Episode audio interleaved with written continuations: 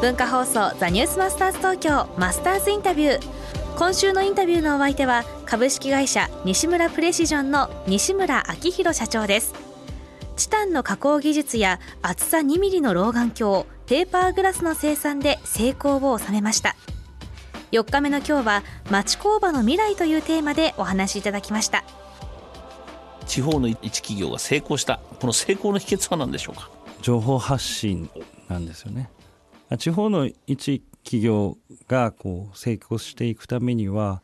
まあ、今の時代、まあ、IT っていう技術がありますからその IT の技術を使っていかにこう自社の価値自社が持っているものを広く伝えていくかその情報発信っていうのが非常に大事だというふうに思います。しかもそれが今できる時代ですから安価にだから積極的にやっていくことが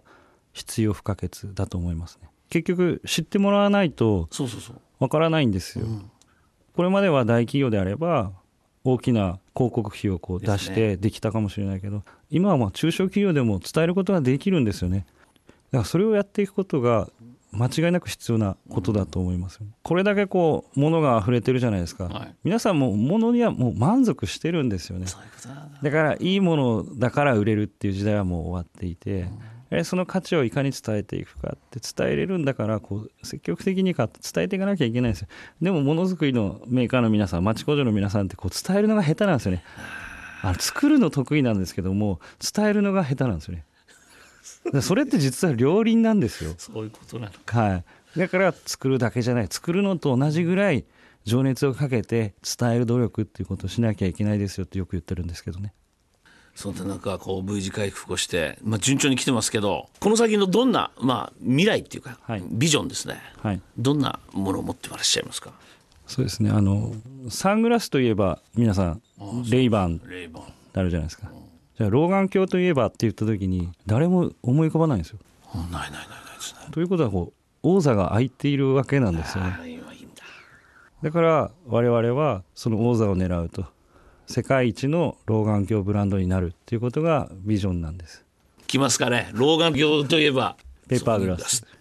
というかまあ老眼鏡っていう言葉を使わなくなるっていうのが理想なんです。あそれってペーパーグラスねっていう世界。老眼っていうのはまあこのもちろんこの日本だけじゃなくて、まあ、世界中の皆さんがこうなるわけですよ。人間であれば誰しも老眼というものは訪れるわけでして。で皆さん困ってるんですよ世界中、はい、でペーパーグラスはそれを解決できる一つの手段だと思ってるんですね。だからこれから先、まあ、今でも、えー、世界8カ国10の地域に出荷はしているんですけどもまだまだ届けきれていないっていうふうに思っておりましてだから世界中にこのペーパーグラスを届けていきたいなというふうに思っています。これはサバ屋の他のメガネ産業やられてる地場産業の方々にもやったらっていう感じですか？そうですね。まあペーパーグラスがやってることっていうのは一つの事例に過ぎないというふうに思っていて、今後サバエでそういったブランドが立ち上がって同じようなやり方でやっていくようなブランドがどんどん出てきてほしいっていうふうに思ってるんですよねそれが必ず大きな流れになってこのサバイが発展していくっていう基礎になると考えています。